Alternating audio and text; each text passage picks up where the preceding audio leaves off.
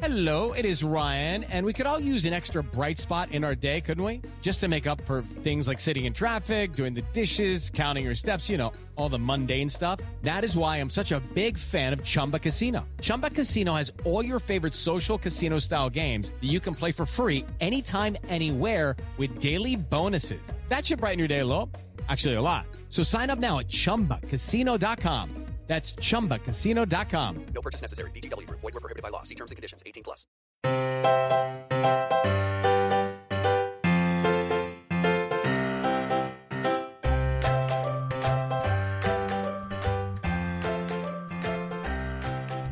Hi, everyone, and welcome to episode 322 of the Professional Book Nerds podcast presented by Overdrive. This is Jill. Hello, Adam. Hello. How's it going? I'm trying not to sneeze. I'm good.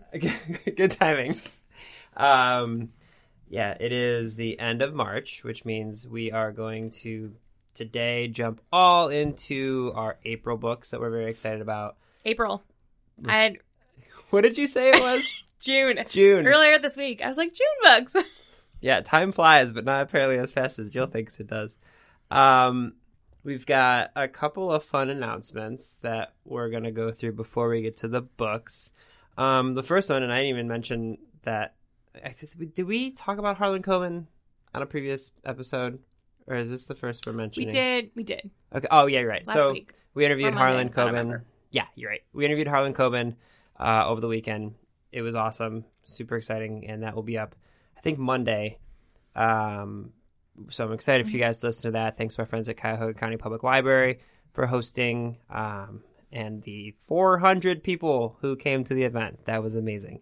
Um, they came for Harlan. They didn't come for us. Let's be They honest did not come for us. it's always it's always fun to like when I hear like comedy podcasts that I love. Like clearly their crowds are all there for them. So when we're like there were 500 people there, it's like well there are 500 people there to see the amazing author. They seem to like us too. Yeah. So that was good.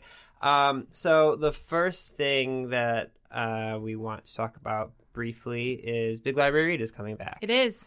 So it kicks off April 1st and runs for two weeks. Do you want to explain to people? Do you want me? Oh, you're making No, I can. I can. Yeah. All right. Do you want to explain to people who might be recent listeners what Big Library Read is? Sure. So, Big Library Read is our digital uh, ebook club, Mm-hmm. um, where if you go to your library's Overdrive site during the the time of the promotion, Yeah, those two weeks. um, you will be able to check out the uh, book with no wait lists. There's no holds. You can just check it out and read it.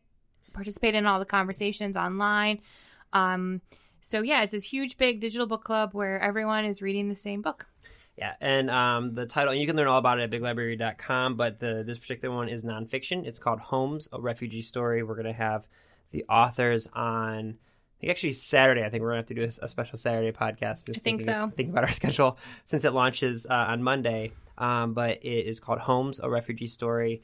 Uh, it's really, really good. It's really interesting. Um, as we mentioned, it runs April 1st to the 15th. So as long as you have a library card, um, just go into Libby, look at your library, and odds are uh, your library will be a part of it. There's over 20,000 libraries that usually partake. So really good chance that your library will have this book. It will be front and center. Um, so it'll be right there for you. And then if you use the hashtag Big Library on any social media to talk about it, share your thoughts, share a picture, whatever you want to do, uh, you have a chance to win a Kobo Aura H2O from Overdrive and our sister company Kobo, which is cool. We're going to run through a lot of names of companies and brands, I'm realizing in this one. We are Um, so that's Big Library Read. Super cool. You can learn more about it again at, at biglibraryread.com. Um, so that is the Overdrive housekeeping. We have some professional book nerds housekeeping we too. do. So we are super excited. I think this got announced on Twitter last week, but we are officially joining the Evergreen Podcasts channel. So there's a lot of podcast networks out there. Evergreen is technically a podcast channel. So what that means is that we're now a part of this community where people like to go talk about their podcasts and they have this really all of the podcasts that are on the Evergreen channel are um, really like big ideas. The the idea of the podcast channel, and it's from Front Porch Media is the name of the company, is their conversations that you would have on a front porch, which I think is wonderful. So I've been kind of working with them for a while to try and set this up since the end of last year. And Jill and I went to their offices, and they have some recording studios Right here in Cleveland. right here in Cleveland, technically um, a suburb of Cleveland, where Jill and I but we say literally a lot. I say literally a lot, but it's literally around the corner from both of us. Yes. So quite convenient. We have our own recording studio here, but hoping to use some their space in the future because they have some really cool stuff They there. do have some nice space. Um, so if you visit evergreenpodcasts.com, you will see our logo, but you'll also see a bunch of logos of other podcasts. And since learning about Evergreen again at the end of last year, I have been nerding out on a lot of their podcasts. So I'm just there's a ton of them here, but some of my favorites. There's one called Retro Tone News. Um, so if you are familiar with the newsreels that used to go on before uh, movies during like World War One or World War Two, Retro Tone News is a weekly short news podcast where the host does modern day news, but in that kind of like news of the day, and it, they have old timey music, and it's really really funny. But it also gives you all the news that's actually going on, so that's really cool. I'm a big fan of that one. There's one called Seven Minute Stories, which is exactly what it sounds like. It's short stories; they're seven minutes each, uh, and they're very very interesting and very very diverse. Um, there's one called Because I Said I Would, which is a podcast all about the promises that people make and that they keep or they don't keep. So there's actually stories from all around the world where people come on the podcast and talk about a story that they or a, a, a promise that they made either to a family member or to a coworker, and then they go through the experience of what that promise meant to them and how they kept it or how they didn't. And then the one that I totally am geeking out on, and I'm I'm trying to angle really hard to be on at some point is riffs on riffs. So there's these two two hosts, and they break down music, uh, popular music of today, and either the tracks that those mus- those musical numbers sample from the past, or things that inspired those. So the one that a lot of I think their most popular episode is Hamilton. They did, they did a Hamilton one, but um, they'll pull like either basically any popular song. I think they did um, Uptown Funk was another one they did. So they'll you'll listen to the a chunk of the current song that you might recognize, and then they'll tell you where it came from and a whole bunch of background on like the bands that did the original stuff. So it's super super cool. Um, I think I've sent like four emails to the people we work with at Evergreen, being like, so like if they ever need a a, a third host to come on, and uh, I have some things I would like to do. So very cool, really exciting. Uh, it's gonna let us be able to reach more users and also find um, potential advertisers and sponsors that will be um, more in tune with what our listeners might be interested in. Um, if you've been a listener for a long time, you'll you may have noticed that the only type of sponsorships we've ever done is publisher sponsorships, and that's because we only wanted to do book related stuff because we're a book company. We're also fortunate, to be honest. We're a lot of podcasts need to make money to keep the podcast up and running. This isn't Jill and I's full time job. We have a lot of other stuff we do here at Overdrive, and because we are a part of a corporation, the corporation handles whatever money we would need. We're an in-house podcast. We're an in-house podcast, yeah. So um, because of that, we never really worried about trying to find advertisers. Also, because we didn't have the time. So really excited for a whole bunch of stuff that uh, you guys will be able to see. So go to evergreenpodcast.com, check out all that good stuff. I feel like I ta- I just said so many words. Um, Yeah. You can also, if you follow us on Twitter and Instagram at Pro, Pro Book Nerds, you'll see all the evergreen stuff, and we'll we'll be sure to like share a lot of our, I guess technically sister podcasts we could call them. yeah. So, so that's really cool news. Um, and you'll also hear a subtle, a slightly different outro message in the near future that Jill recorded because she has the radio voice and I don't. Um, okay. Do you want to talk about what we, what we do for the monthly picks just really quickly, just so I can take a sip of coffee? Sure. So, as our longtime listeners know, we've been doing this for a while. I feel like I say this every month, but It's- we've been I doing think it's this for almost a two years. Every month, um, at the end of every month, we look ahead to the upcoming month and all of the books that are coming out.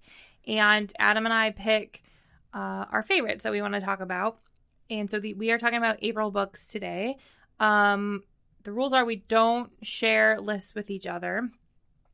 I feel like there might be one or 2 Mm-hmm. I don't know. We'll see. Um, we don't share a list. We just start kind of go back and forth talking about all of the books coming out next month. And I think I have eight, nine. Yeah, I have somewhere in that area as well. I think I might have 10 or 11, but. Um, Just kidding. I have ten. 10? Okay. well, we can do what we've done, what we did last uh, month, which I kind of liked, where like we didn't really go through all of them. We're still going to make the whole list on our website, and all of these titles will be in the show notes, so you don't have to write them down. But like, we'll see how long we run with all these, and we'll either go through all of them or we won't, and then we'll we'll tell you at the end to go to our website. And again, you don't have to try and write everything down. These will be in the show notes. Yeah. Did you just say that? I did, but Okay. it's good to repeat it. They'll also be on our website. Um, something that it's not super clear, but if you go to our website and click the About button, the very top of that particular page is updated every month with our reading list as well. Good lord, that was a lot of housekeeping. That's a big intro. Yeah, people were like, "Hey, we're just here for the books," so Well, good thing it's the episode everyone likes and listens to. Hopefully, they'll stick through it. uh, yeah, fingers crossed. All right, you can start if you would like Okay, to. so my first one is called The Five by Hallie Rubenhold. So this is about the five women who were killed by Jack the Ripper.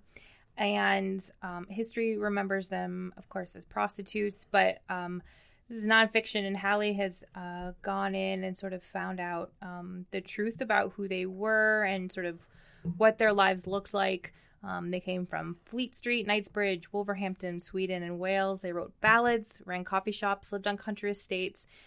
And the only thing they had in common was um, the year of their murder, which was 1888, when Jack the Ripper uh, stalked the streets of London. So if you are into true crime, if you're into sort of this idea of women's stories um, being rewritten and finding out the truth of sort of what happened and having the record straight, this is probably the book for you. I didn't put it on my list because I knew you were going to have it on your list. But I am like, this is when I saw a couple months back that this was coming out. This is like one of my top ten books I'm most looking forward to. This I'm so in on this. It's I'm so fascinated by this. And I'm not normally a true crime person, but Jack the Ripper stuff. I think there is something about Jack the Ripper, and I think the thing about Jack the Ripper, which to be fair happens with a lot of serial killers, um, is that people I think forget the victims, Mm-hmm. and especially in something like 1888 where it's not obviously contemporary, um, and so we only have what was written about at the time, and of course you have like this whole like propaganda thing and whatever, and so. Um, yeah, it's kind of like the Lizzie Borden thing, the book I talked about last month when we did this. Uh, just these murders that have kind of entered our consciousness um, at this really intense level, and especially with Jack the Ripper and not knowing who actually did it. So there's like that whole element of it, and it's just Well, yeah. Yeah, I mean, not only that, I, you're absolutely right about. I mean, and it's the reason like it's not a secret. It's they talk about it like psychologists and and these, all these people talk about the fact that the reason serial killers continue to exist is because serial killers end up getting attention. You know, you just think about like you know John Wayne Gacy or like Charles Manson. Like, there's a reason that you know those names and you don't know the people who they murdered, and it should be the other way around, where you should remember the people who lost their lives and, and we don't so it gets glorified some really that's why i'm so excited about this book because it does finally seems like it's going to shine some light on the people who should have been focused on the whole time so um also very dark but fiction uh, my first book is the invited by jennifer Mc, uh, mcmahon or mcmahon did you have this as well I did. I read an advance copy of it. oh this is a okay you tweeted something about looking up books in advance is was this oh, that was not this one, but it was a different one. But Gotcha. yes, Okay. um, actually, I did have that same reaction Okay. about this book too. But continue. Okay, so this is um, it's a ghost story, and because you've read it, you can correct. You can fill in some blanks for me. So it's a ghost story, but the twist is that uh, the it's a haunted house book, but it's a husband and wife who actually built the haunted house. So they're in the woods of Vermont, and there is this husband and wife who go to this area. They're on this rural land and they discover that the property that they are on has this really really violent past and helen who's the wife of the two becomes obsessed with this local legend of this hattie breckenridge who's a woman who lived and, and died there over a century ago. And she also has a passion for artifacts. So she starts finding materials that are related to this hattie breckenridge and putting those uh, those particular things into the house. And so the house itself kind of takes the evil and everything from this Hattie Breckenridge, and that's how the house becomes haunted, which is an awesome way to look at a book because you always get, you know, the Haunting on Hill House and Amityville Horror. Like you always get these haunted house stories, and they're always like, oh well, there was a suicide there. That's why the house is haunted.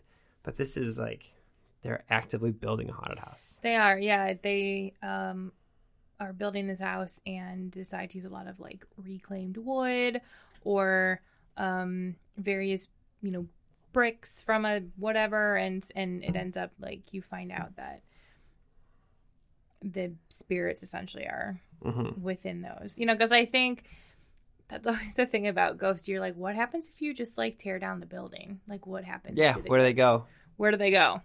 Yeah. Or if it's poltergeist, they they actually take the house with them themselves. that's true as well. All right, uh, what's your next one? That's an excellent question. What is my next one? Um, I Okay. do the same thing. I have like my list here, but there's no real order. I want. no, there's no order. All right, so I'm gonna go with um, "Wicked Saints" by Emily Duncan. Did you have that on your list? No, but I knew you Okay. would because reasons. Right. So I ended up interviewing Emily, um, and we had a very, very strange connection when I interviewed her. I interviewed her at ALA. ALA. Not a strange connection. We had an unexpected connection. So this, um, sh- when I um was first um, presented with the opportunity of interviewing her, Alexis, who works here, said her book was being sold as like a Russian medieval version of Joan of Arc. I was like, all right, cool, I'm in. So good. So this is about um a girl who can speak to gods and must save her people without destroying herself. There's like this dark prince. Like Emily and I talked a lot about like loving villains and if you like love villains and love to fall in love with villains, this is a book you're going to want to read. Um it's the part of a new series. I'm really really excited for this one. So that's Wicked Saints by Emily Duncan. All right, we went dark three books in a row, so I'm gonna I'm gonna go light now. Um, my next one is called No Country for Old Gnomes. It's the second book in the Tales of Pell series by Kevin Hearne and Delilah S. Dawson. It is oh man. So the first one of these was called Kill the Farm Boy, and I listened to the audiobook and holy hell was it funny. It's so good. And so what they're doing, I mean, you can read the first one like I did and kind of understand the world of Pell that they've created, but it seems like these are like unrelated stories that are just all basically they've built this absurd medieval fairy tale land and now they're telling various stories in it that may or may not be related. I'm assuming there's going to be some like Easter eggs in there. But I'm just going to read bear with me because I'm going to read a quick paragraph that the description is because it sounds hilarious. Uh, War is coming and it's going to be Pell. Good start. On one side stands the gnomes, small, cheerful, possessing tidy cardigans and no taste for cruelty. On the other side sit the halflings, proudly astride their war alpacas, carrying bags of grenades and hungry for a fight, and pretty much anything else. It takes only one halfling bomb, and Offi's world is turned upside down, or downside up, really, since he lives in a hole in the ground. His goth cardigans and aggressive melancholy set him apart from the other gnomes, as does his decision to fight back against his halfling oppressors. Suddenly, he is the leader of a band of lovable misfits and outcasts. From a griffin who would literally kill for omelets, a young dwarf herbalist who's better than who is better than bees. Wait, sorry, let me read this again. A young dwarf herbalist who is better with bees than his cudgel, to an assertive and cheerful teen witch with a beard as long as her book of curses. All on a journey to the Toot Towers to confront the dastardly villain intent on tearing Pill Pell asunder it's basically if you're a fan of like Terry Pratchett or Monty Python, these books are so for you. And I'm hoping the audiobook is just as good as the first one because it was wonderful. So that's No Country for Old Gnomes, The Tales of Pell. I have Southern Lady Code by Helen Ellis. Uh, Helen Ellis um, wrote American Housewife, which is a short story collection that came out a couple years ago and was just like huge. Like everyone was reading American Housewife.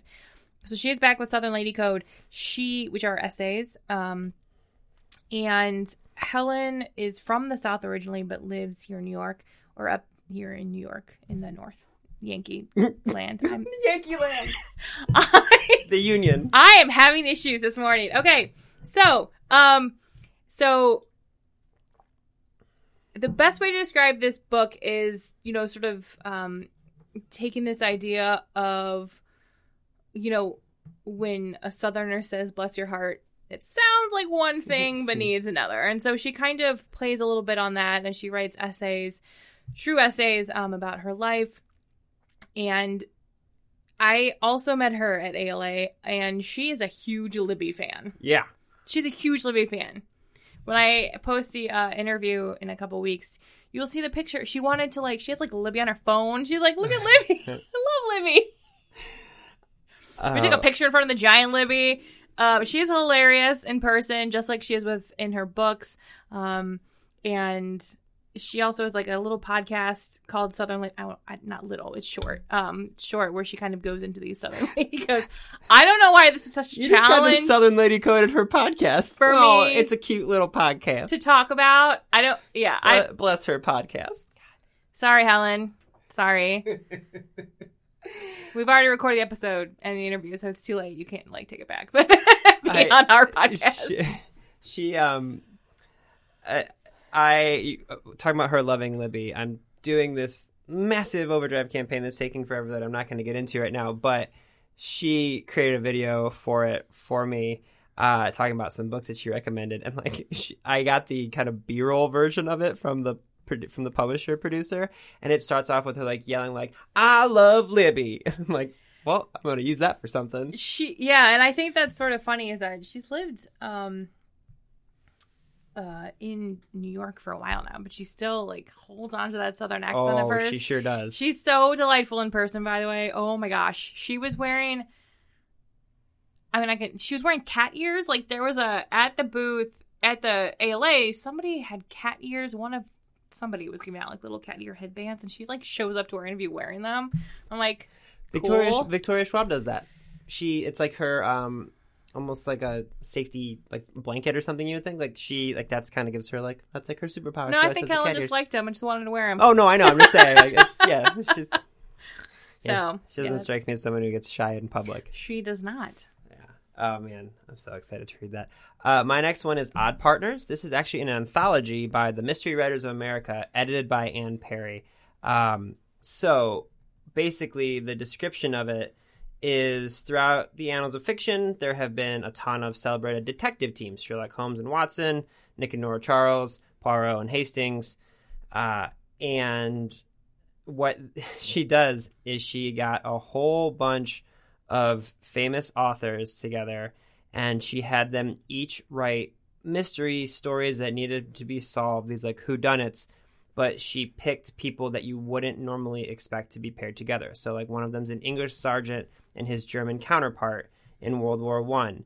Uh, but there are other ones that feature like honeybees and a beekeeper. And a wandering cat brings home clues to a murderer, and a gray wolf and a fly fisherman in Minnesota woods try to protect their land from a billionaire. Like all sorts of just random pairings you wouldn't expect, and I'm very interested in it. I, I think it's going to be really, really good. Um, so that's Odd Partners, and again, it's by the Mystery Writers of America, but it's edited by Anne Perry. It's an anthology. I have Trust Exercise by Susan Choi.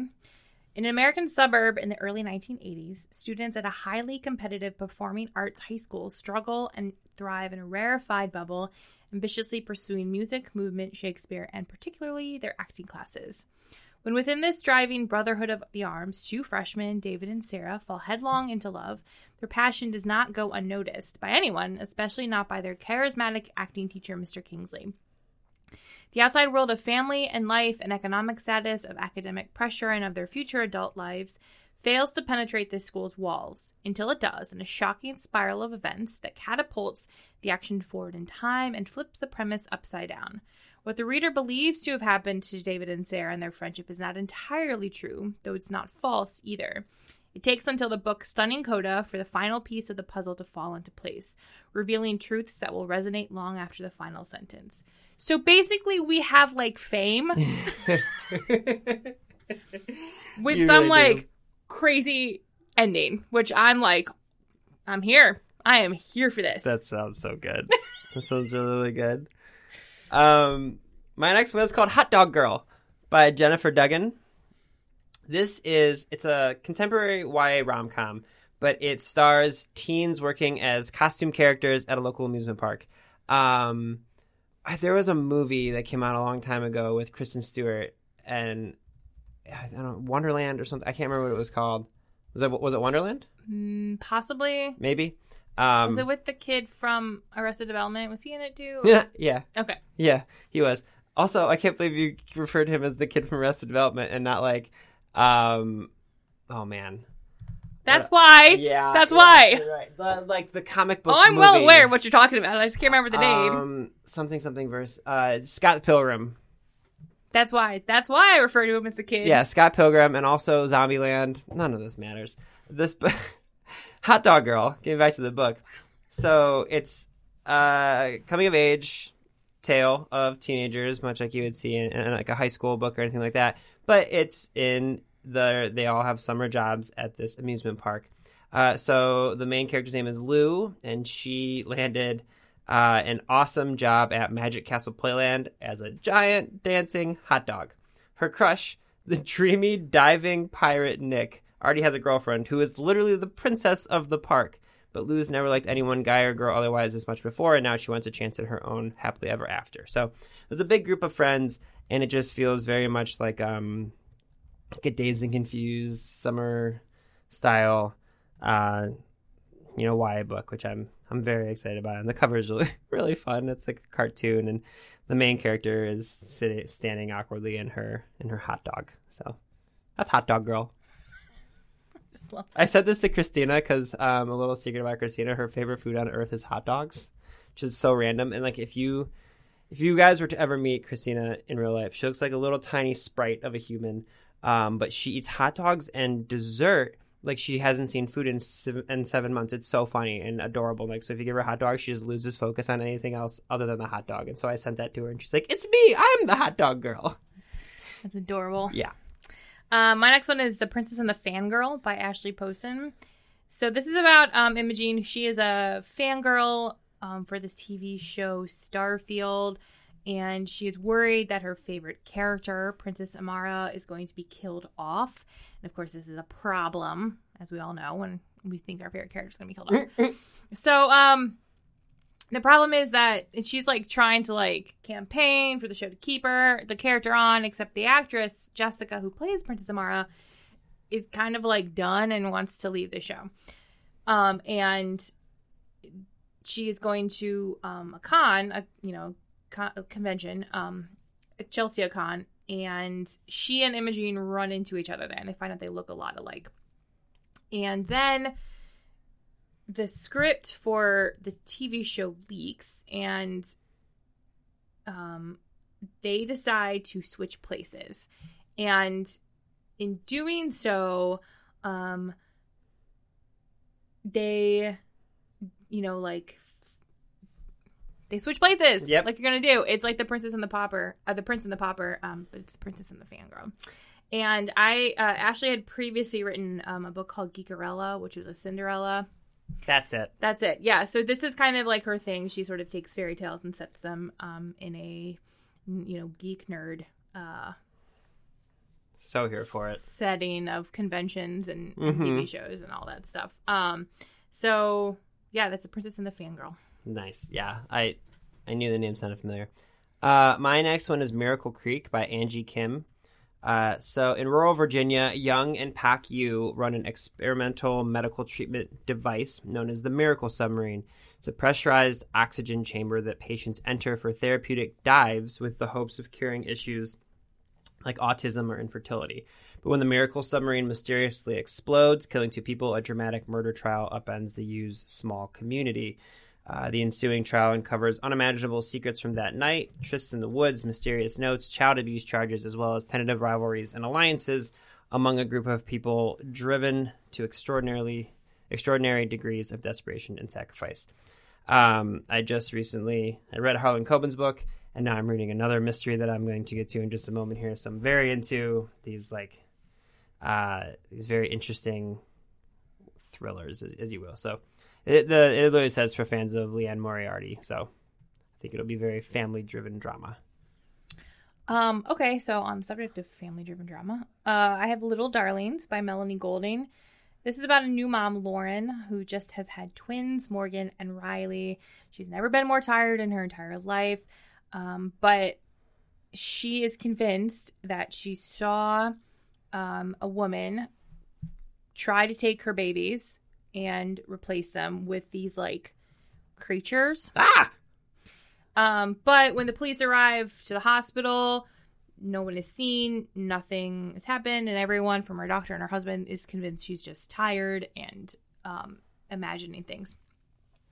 So a month goes by, and then the babies disappear from her side when she's in a park. And when they're found, something is different about them. They look like her twins to everyone else, but to Lauren, something is off. And as everyone around her is so happy and starts to celebrate finding them, Lauren is like, These are not my babies. Mm. And no one believes her. um, so I think there's like a lot to unpack here. I mean, like, no, do you know what Yeah. I mean? No, like, just Oh, like yeah. this is just like a thriller. Um, it's sort of based on this idea of changelings, um, of babies being stolen and then replaced with um, creatures that look like them but aren't them.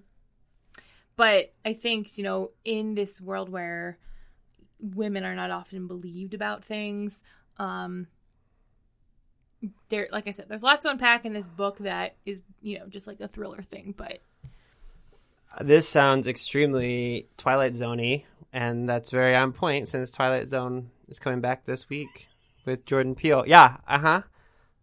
I can find a way to connect wow, Twilight Zone just by anything. Wow. Really, I'm so excited for it. I actually kind of want to. I'm, I'm reserving. I'm holding back until I see an episode or two this weekend because I'm thinking about pitching to you a Twilight Zone like episode. But you're thinking about it. I'm pretty sure you just did. I think I just did just now. I would not be opposed to that. Okay, we'll I see. love me some Twilight Zone. All right, we'll see. Uh, my next one is The Old Drift by Namwali Serpell. Uh, this is a story set on the banks of the Zambezi River. Uh, there is a colonial settlement near the the Victoria Falls called the Old Drift, and here begins the epic story of a small African nation told by a mysterious swarm-like chorus that calls itself man's greatest nemesis. Is it a tale, a playful panorama of history, fairy tale, romance, and science fiction, or is it all about learning morals? Uh, in 1904, in a smoky room at the hotel across the river, an old drifter named Percy, foggy with fever, makes a mistake that entangles the fate of an Italian hotelier and an African busboy. This sets off a cycle of unwitting retribution between three uh, Zambian families one black, one white, one brown as they collide and converge over the course of a century into the present and beyond. So, this novel kind of reminds me of a book I read back in January called An Orchestra of Minorities by Chigozie Obioma, uh, in the sense that it has the same, like, weird storytelling using, like, a Greek chorus kind of a thing. So, I'm very interested, and it's also, I, I like me a, a sweeping novel that has uh, decades and decades of, of stories to be told. So, very excited for this one. You are now up. Okay. Um so I always feel like favorite books define people.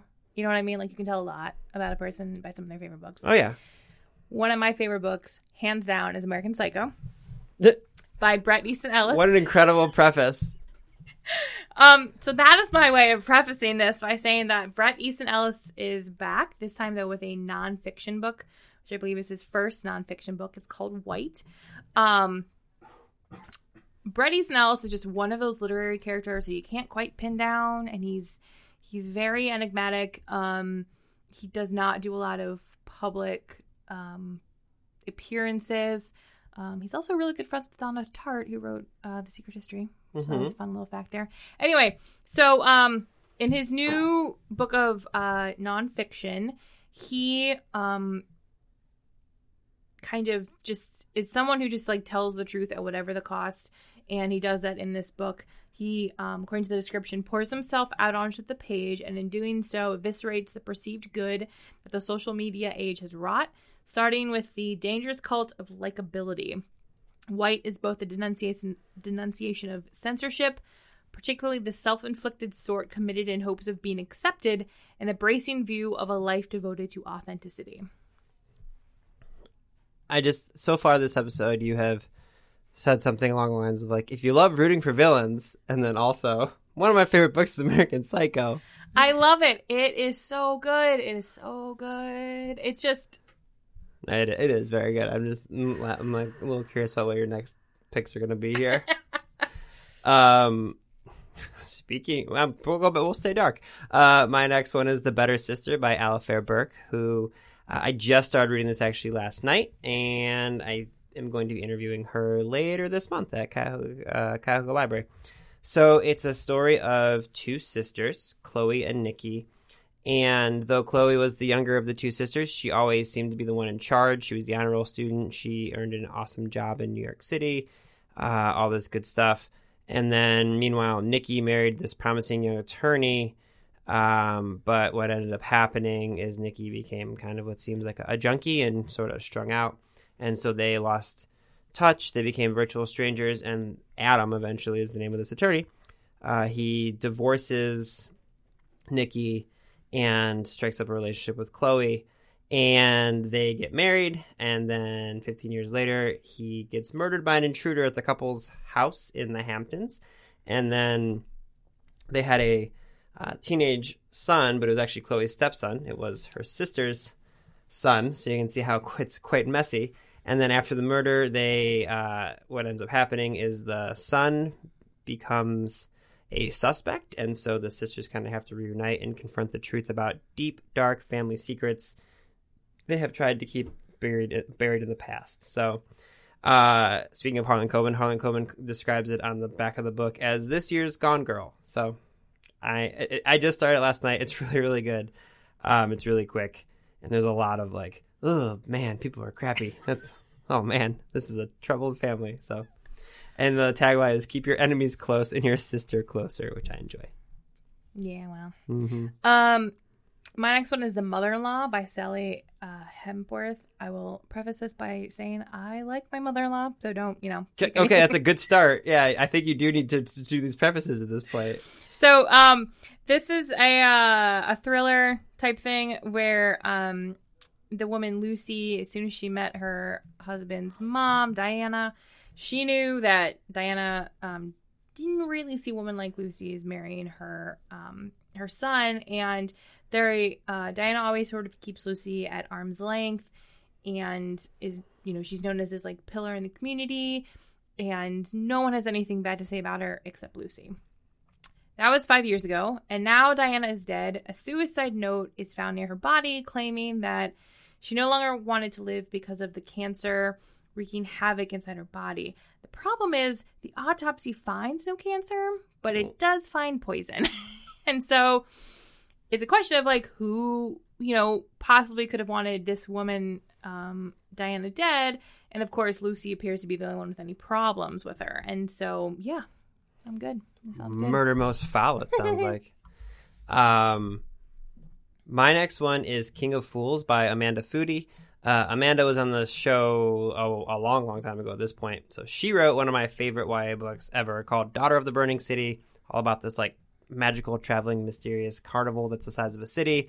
And I got so mad at her because she told me it was a standalone because I wanted to live in that world forever. The reason it was a standalone is because she was working on this other book at the time called Ace of Shades.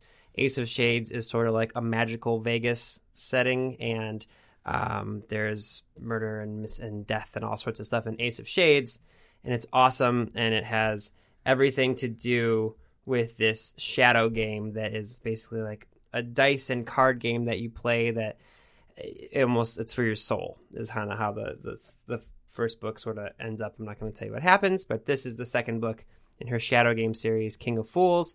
And at this point, um, this is her third book, and she has hit the status of I will read anything she writes. So it's Amanda Foody. You can go back and listen to her uh, talk to me a long, long time ago. If you search for her on our website, it'll pop up. But uh, read anything by her. She's awesome.